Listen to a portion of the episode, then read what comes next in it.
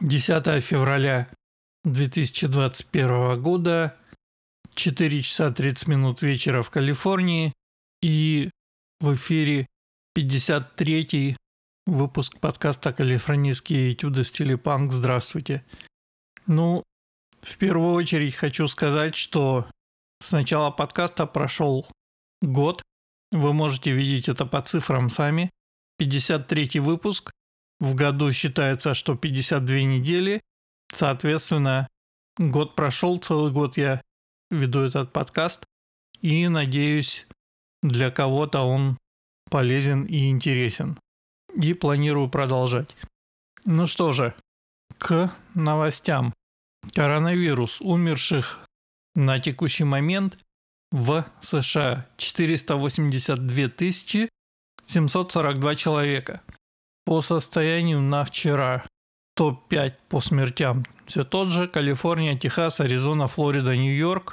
В Калифорнии. Только за вчера. 11 тысяч новых кейсов и 520 человек умерло. Топ-5 по смертям опять же. Лос-Анджелес, Риверсайд, Оранж, Сан-Диего, Санта-Клара. Санта-Кларе 30 умерло, в Лос-Анджелесе 225, то есть практически на порядок больше. Ничего не меняется. Здесь же еще несколько новостей, связанных с коронавирусом. Одна из них, что южноафриканская разновидность коронавируса уже обнаружена здесь в Bay Area, в Санта-Кларе и в Аламеде County. Это как раз там, где живу я. И эксперты говорят, что вакцина работает, но не так хорошо против вот этой африканской заразы, которая к тому же еще и более заразная. В общем, нас ожидают веселые дни. С другой стороны, whistleblowerы, за whistleblowerы про одну из тестовых лаб, новая тестовая лаба, которая дает какие-то неуверенные результаты, недостаточно консистентные, скажем так. Плюс э, эти самые вистлбловеры говорят, что технишины, которые там работают, которые, собственно, делают эти анализы, абсолютно э, безграмотные и учатся всему на ходу, несмотря на то, что федеральные требования четко говорят, что квалификация должна быть. И, значит, стоила эта лаба 25 миллионов долларов, и на 1,7 миллиарда контракт виз а, Перкин Элмер, видимо, я не знаю, что, что за контракты, почему, видимо, на поддержку и так далее. Ну и, в общем, информация о том, что они делают меньше 20 тысяч тестов в день, и при этом денег получают, как будто они делают 100 тысяч тестов в день. Плюс общая безграмотность, плюс информация о том, что очень много тестов было в отказе, типа э, разлили, еще что-то. В общем, калифорнийский бардак, что с тестами, что за, с, собственно говоря, внедрением и вакцинацией. Ничего удивительного. Социалистическое планирование, оно всегда такое. Дальше. Salesforce – это такая большая компания, очень большая. 9 тысяч человек в их офисах Сан-Франциско работало. Представьте себе. Ну, у них штаб-квартира там была 9 тысяч. Тем не менее, сейчас они сказали, что большая часть этого народа будет в офисе даже после окончания коронавируса от 1 до 3 дней, в неделю. Есть какая-то категория, которым вообще не нужно быть э, в офисе, они будут э, работать удаленно, и самая меньшая часть будет работать а, в офисе 4 или 5 дней в неделю. То есть движение IT-бизнеса в сторону удаленной работы совершенно очевидно. Все оптимизируют офисное пространство – сокращают, естественно, экономят на аренде. И я надеюсь, что так она и останется. Здесь приводится список других компаний, которые все тоже сидели в даунтауне Сан-Франциско, Twitter, Pinterest, Dropbox, Yelp, вот Salesforce и так далее. И они все думают примерно похоже. И не только технические гиганты, но, например, Gap Inc. Это ритейл и одежда, то есть продажа одежды в магазинах.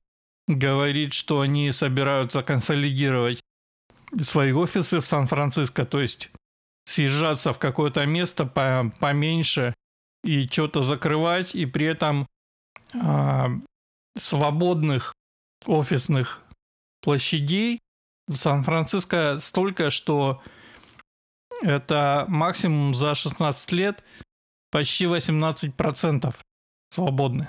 Что, в общем, как вы понимаете, влияет и на бюджет Сан-Франциско и так далее.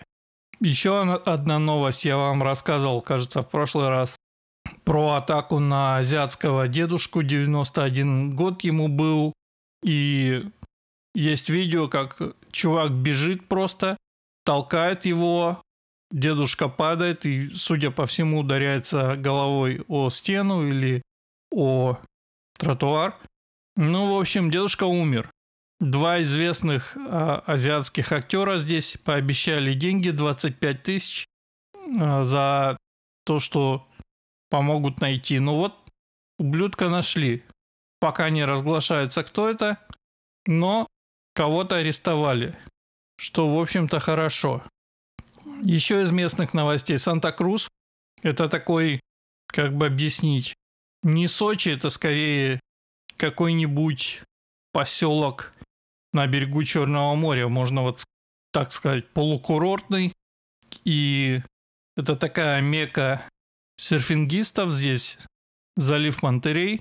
Собственно, сам Монтерей находится на этом заливе с другой стороны, южнее, а здесь э, ближе к северной части этот самый Санта-Крус. И там действительно шикарные волны и так далее. И там практически в любую погоду куча серфингистов. Так вот, новость про то, что здесь появляется все больше больших белых акул.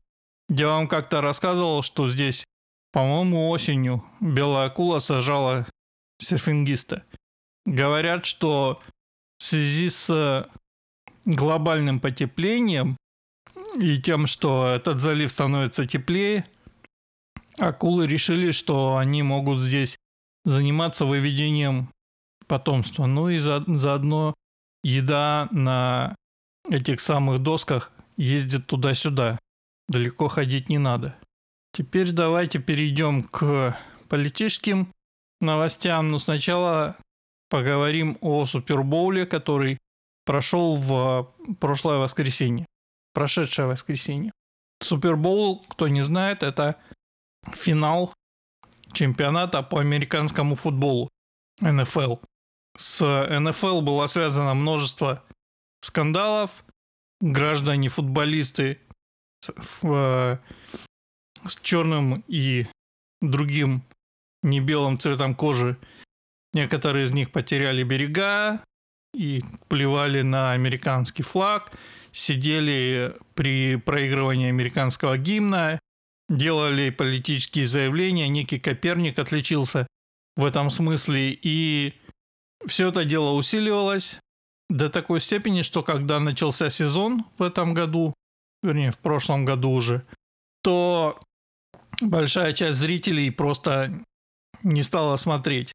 А практически весь этот спорт такой большой, а американский футбол это самый большой спорт в Америке вообще – американский футбол, потом, по-моему, идет баскетбол, потом бейсбол и на самом самом-самом последнем месте хоккей. Так вот, а, все это дело, оно подписное, то есть есть каналы телевизионные и трансляции и так далее, и покупают абонемент, абонементы стоят сотни долларов, и, соответственно, народ, многие просто плюнули и не стали смотреть. В результате ситуация выглядела так, что, во-первых, игры проходили при пустых стадионах, потому что коронавирус, да? а во-вторых, еще и ТВ-трансляции как бы не поднимали денег, потому что э, подписчиков мало. И это исключительно вина вот всех этих борцов за социальную справедливость, которые вместо того, чтобы пинать мяч, занимаются дешевой политикой. Но, тем не менее, Супербол, его крутят по бесплатным каналам обычно, поэтому я решил посмотреть. Естественно, там был полный список того, что можно ожидать. То есть реклама BLM, всякие агитационные ролики на эту тему, реклама, которой Супербол вообще славится, и в эфире Супербол самая дорогая, самая крутая реклама. В этом году не было ничего вообще. Обычно компании соревнуются и выделываются так, чтобы сделать э, рекламу дорогой, запоминающейся, и там известные кинозвезды, например, снимаются, такие как МакКонахи, ну, в общем, много кто. В этом году реклама была такая, что вот реально даже нечего вспомнить. Просто. За исключением того, что Reddit купил на все свои деньги два рекламных показа примерно по 5 секунд каждый. То есть представьте себе, возникает некая картинка с текстом, э, большими буквами написано Reddit, и прочитать это все, естественно, невозможно. Но при этом все остальное вспомнить невозможно, за исключением того, что во всех этих рекламах были практически черные люди. То есть те, кто давал рекламу, как бы ауди... э, понимали, видимо, аудиторию, которая осталась у НФЛ, да, которая совпадает с BLM. И, видимо, пытались в эту аудиторию попасть. То есть везде черные, цветные и так далее.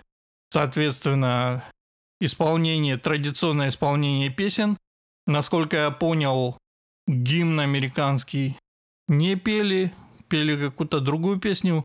Ее пела, соответственно, черная женщина, естественно.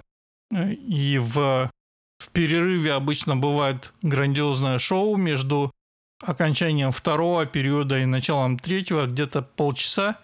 И там, а, значит, большие знаменитости выступают. В этот раз выступал тоже черный чувак – которого называют The Weekend. У него есть такие цепляющие песенки, которые разошлись по ТикТоку, например. Но при этом шоу было очень странное, звук был откровенно поганый. То есть, во-первых, тише, чем вся остальная трансляция, во-вторых, голос был еще тише по сравнению с аккомпанементом, а басов практически не было, то есть очень странно. И зрелище, в общем, было довольно странное. И, в общем, после этого вся страна сказала, типа, что это такое? Мы не поняли. При этом сама игра была неплохая, я не знал, кто играет с кем, потому что не особо слежу, но выяснилось, что там в одной из команд, а именно Тампа Бэй, команда Тампа Бэй, и, собственно, и сам Супербол происходил там же, на их же стадионе. Там играет некий Брэди, Том Брэди. Это чувак, это квотербек, то есть это капитан э, под команды нападения, скажем так. Там в американском футболе, в общем, есть разные фазы. Есть фаза, когда команда нападает, есть фаза, когда обороняется, а вот он выходит, когда команда начинает нападать и реализует разные хитрые схемы, делает передачи, либо сам забивает. В общем, чувак, который тащит нападение. И это, за этим чуваком я слежу достаточно давно. Лучший его матч был в 2016 году. А он все это время, долгое время проигр, проиграл в команде Patriots и тоже был э, квотербеком. И в 2016 году, я не помню, с кем они играли, но матч был примечателен тем, что после второго периода, а там в американском футболе 4 периода по 15 минут. Но из-за того, что игра как бы не непрерывная, как вот обычный футбол, а такими короткими кусками, да, то есть это время, то есть эти 15 минут растягиваются, например, на полчаса или больше. Так вот, к, к моменту вот этой большой паузы, большого перерыва и окончания второго периода, Патриотс, команда Брэди, проигрывала, ну, почти в сухую. Счет был, по-моему, 21-3, не в их пользу. И дальше, соответственно, третий, четвертый период, это нужно было видеть, как чуваки собрались и практически на зубах и забивая вплоть до последних секунд четвертого периода, они не просто сравняли счет, они выиграли. Рекомендую найти э, видео. Даже если вы ничего не понимаете в американском футболе, посмотрите э, Википедию, освежите, просто пробегитесь по правилам там, если не вникать в нюансы, все достаточно просто и посмотрите, как они это делали. Э, это прям стоит того, честно говоря. Э, эта игра была как бы в одни ворота, потому что финальный счет был, по-моему, 31-6 или 31-9, по-моему, 31-9. Соответственно, наши выиграли, то есть команда Брэди, там по Бэй. И у другой команды практически не было шансов, но при этом нельзя сказать, что это выглядело, знаете, как э, избиение младенца. Все-таки другая команда была довольно дерзкая, довольно крутая, но просто не могла пройти через оборону соперника. Но при этом э, острых моментов было довольно много. Но с другой стороны, там были крутые моменты на забивании и со стороны Брэди э, в том числе. И в общем, в общем и целом, несмотря на такой очень неровный счет, игра была неплохая, я получил удовольствие. Теперь давайте перейдем к главным новостям. Главная новость в том, что прямо сейчас происходит очередное судилище над Трампом, очередной импичмент, и при этом картина маслом. Трамп отказался приходить и давать какие-то показания, потому что его юристы, я так думаю, и он сам, и очень много консервативно настроенного народа считает, что это вообще полный булшит и абсолютно нелегальное, неконституционное. Плюс я вам докладывал про различные расследования и результаты, которые говорят, что э, эта атака планировалась, во-первых, не в каком-то парлере или еще где-то, а прям конкретно в Фейсбуке. И до выборов еще это все началось. Соответственно, демократы педалят тему, что в то утро Трамп в другом месте, значит, толкал речь и как бы призывал всех пойти, значит, показать и так далее. И, ну и, в общем, концы не сходятся, как обычно у демократов, но никого это не волнует.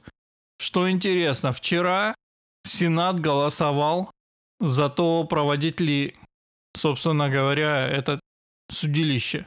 Я напомню, что в Сенате равенство голосов 50 на 50, насколько я помню, плюс э, голос решающий теперь принадлежит VP Камали Харрис.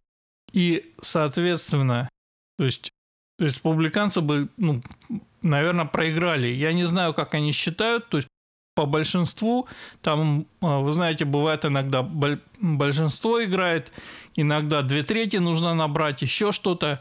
Здесь, возможно, тупо по большинству, что, на мой взгляд, неправильно в таких делах не может решать просто, знаете, перевес в один голос, как было бы если бы все республиканцы голосовали против, а все демократы за. То есть 50 на 50. Камала Харрис говорит, давайте судить. И типа чё, перевес в один голос. Но среди республиканцев, конечно же, обнаружилось большое количество предателей. 6 штук, которые, значит, проголосовали за, поэтому такой результат 50 плюс 6 на 44. Поименно.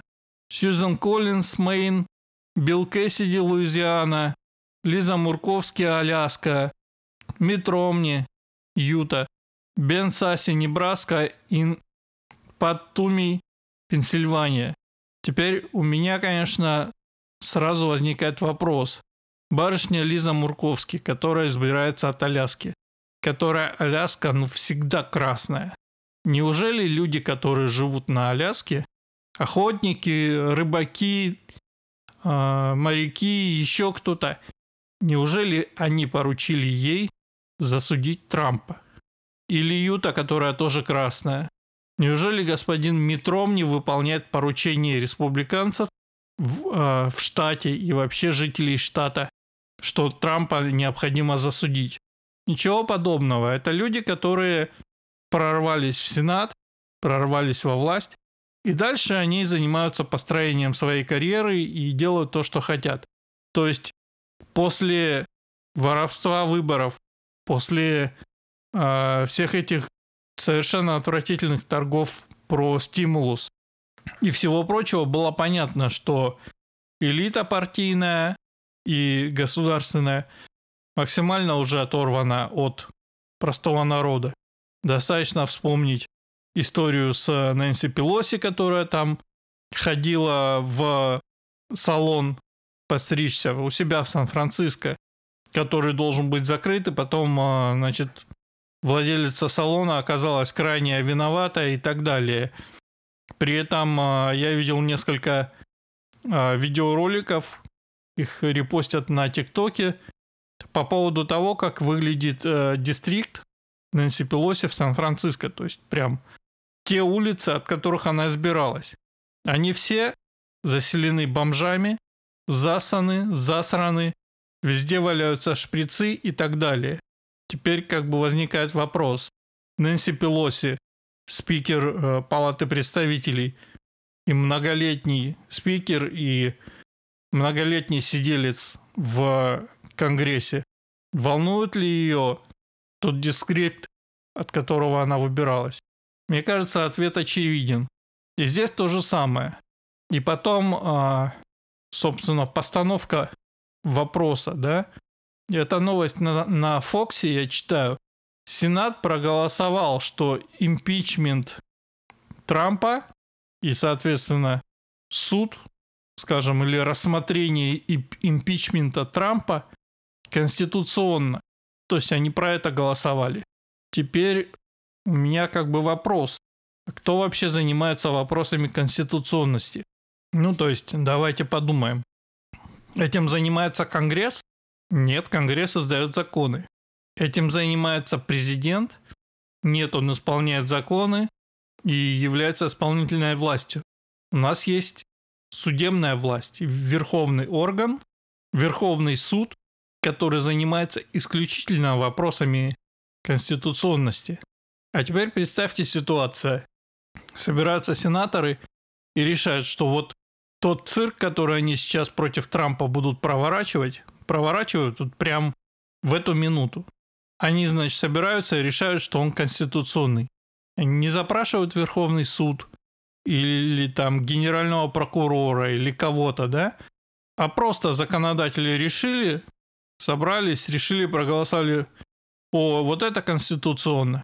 Ничего не напоминает вам? Мне вот очень напоминает одну страну, где парламент делает то, что говорит президент, Верховный суд э, вообще не имеет никакого веса и всем совершенно наплевать, что он там думает и так далее и тому подобное.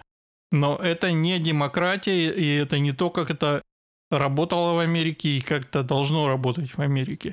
То есть уже на одном этом основании весь этот фарс совершенно неконституционный и незаконный. Потом факты, которые а, они там приводят, пытаясь притянуть Трампа, что он якобы провоцировал толпу, тоже полный бред. Но, в общем, у демократов свербит. Им нужно отомстить Трампу за 4 года унижений. И учитывая количество откровенных предателей в рядах республиканцев, я уверен, что в этот раз они проголосуют. В других новостях, но связанных, Стас приводит ссылку на Times, причем приводит на сайт с архивами веб-страниц. И статья называется следующим образом. Секретная история теневой компании, которая спасла выборы 2020 года. Вдумайтесь. Секретная история теневой компании, которая спасла выборы. Речь идет явно о том, что было вмешательство, да, которое спасло в кавычках выборы, то есть прогнуло куда нужно. И э, Стас здесь приводит одну цитату, которая в переводе звучит так. Они не прогибали выборы, они, значит, э, закрепляли их, скажем так. То есть, по сути, из выражения конспирологическая теория, которые раньше объявляли, значит, все разговоры о том, что выборы были украдены, слово теория можно убрать. То есть вот прямой документ, который показывает, что было сделано и как было сделано. Теперь у Стаса возникает вопрос, ну и у меня, в общем, тоже. Зачем Тайм это опубликовал, вообще говоря? И у него мнение такое, что ровно за тем же, зачем нации устраивали факельные шествия. Чтобы показать, что за ними сила и власть, а враги должны в страхе прятаться. Потому что теперь они считают, что им вообще нечего бояться, они владеют всем. Понимаете? То есть можно впрямую признаться через прессу, что да, мы это сделали, и типа, а что вы нам сделаете? И сделать действительно нечего, потому что республиканская партия состоит из старых сыкливых дураков. Трампа сейчас засудят. Все лучшие люди партии продолжают оставаться на местах в больших технологических компаниях, в медиа. Сенат полностью захвачен. Сейчас они переформатируют суды, и даже жаловаться будет некому. Так что нас ждут крайне интересные 4 года. Ну давайте почитаем, что тут еще. Про импичмент Трампа я расскажу на следующей неделе, когда хоть что-то оформится. Пока что слишком рано об этом говорить. Ну, кроме того, что это выглядит как типичный демократический булшит. Поэтому почитаем другие новости. Новость про то, что локдауны, собственно, оказывали самое большое влияние на уничтожение американской экономики, что, в общем, очевидно. Пресс-секретарь Байдена говорит, что мы рассматриваем то, чтобы отменить вообще все трубопроводы. Нормально, да?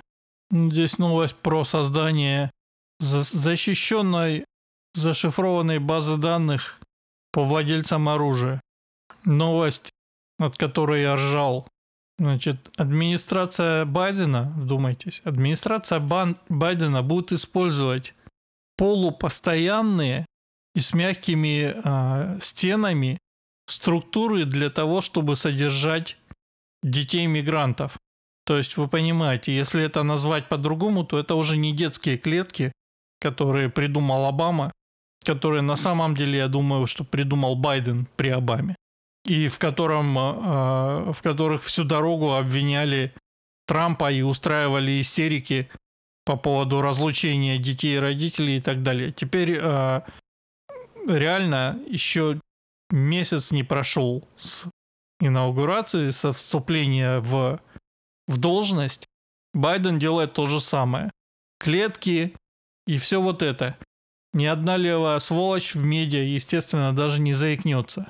ФБР посетила дом сторонника Трампа, который работал в ДС, ну, в столице, то есть, но даже не посещал вот это ралли.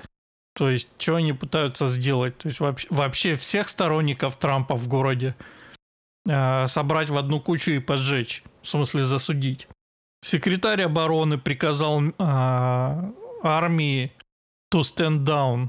То есть, типа не вмешиваться и заткнуться для того, чтобы, значит, бороться с экстремизмом. Вот еще прекрасное. Знаменитой Грете Тумберг присылают методичку, ну и не только ей, ну и другим селебам тоже, о том, как поддерживать что-то там в Индии. О чем она, в общем, не имеет никакого понятия, потому что где Грета, а где Индия. Самое интересное не это, а то, что она, будучи дурочкой, вместо того, чтобы исполнять указания методички, бухает всю методичку в Твиттер.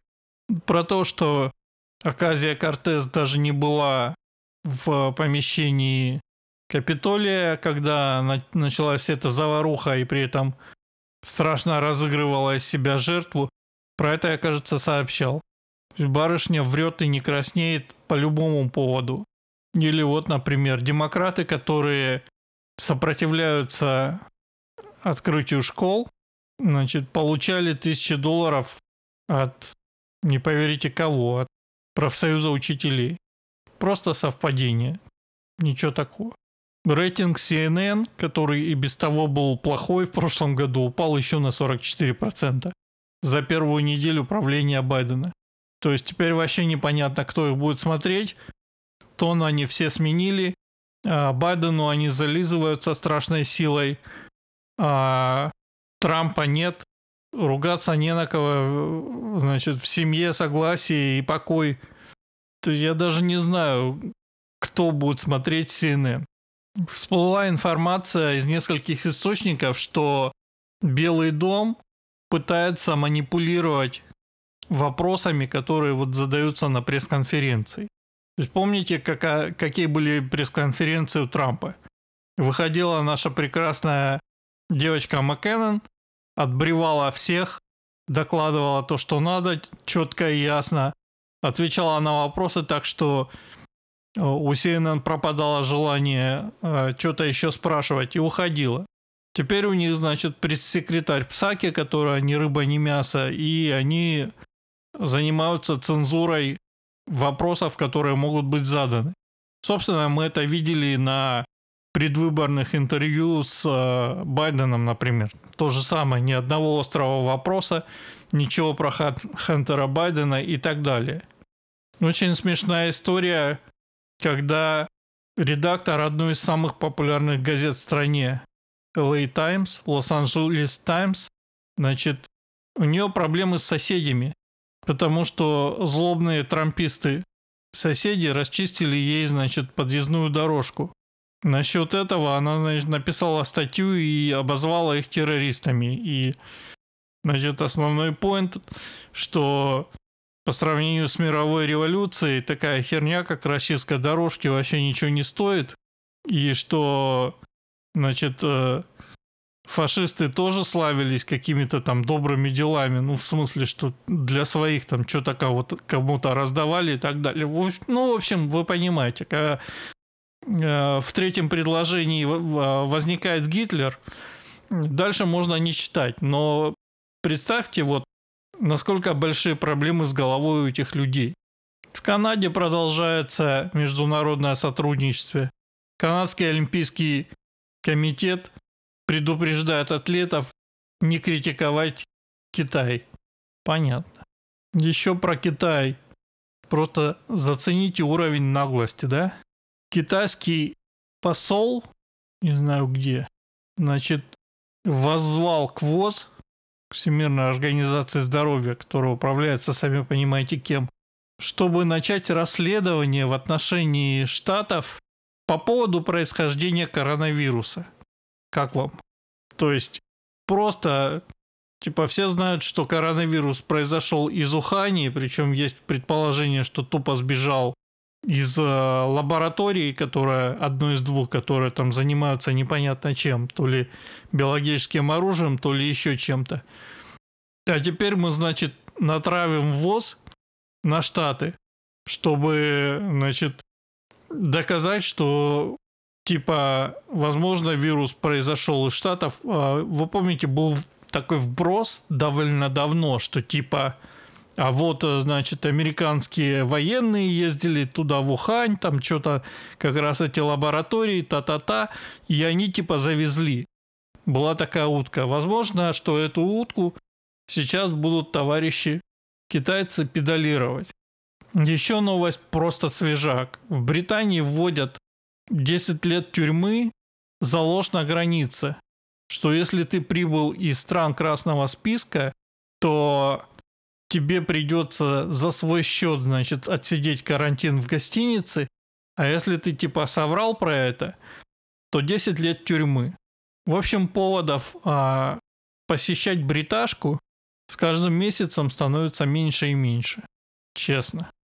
Бриташка просто видимо, пытается первой построить э, быстрее Китая построить большого брата. Но, в общем и целом, не знаю. Я, в общем, хотел бы съездить после окончания всех этих коронавирусов. Теперь, видимо, нет. Извините, ребята, вы меня как туриста потеряли. Ну что же, на этом все. Это был, по сути, первый выпуск в новом сезоне, но нумерация продолжается. 53 выпуск. И, в общем и целом, новости все. Про очередной импичмент Трампа я расскажу через неделю. Услышимся, пока.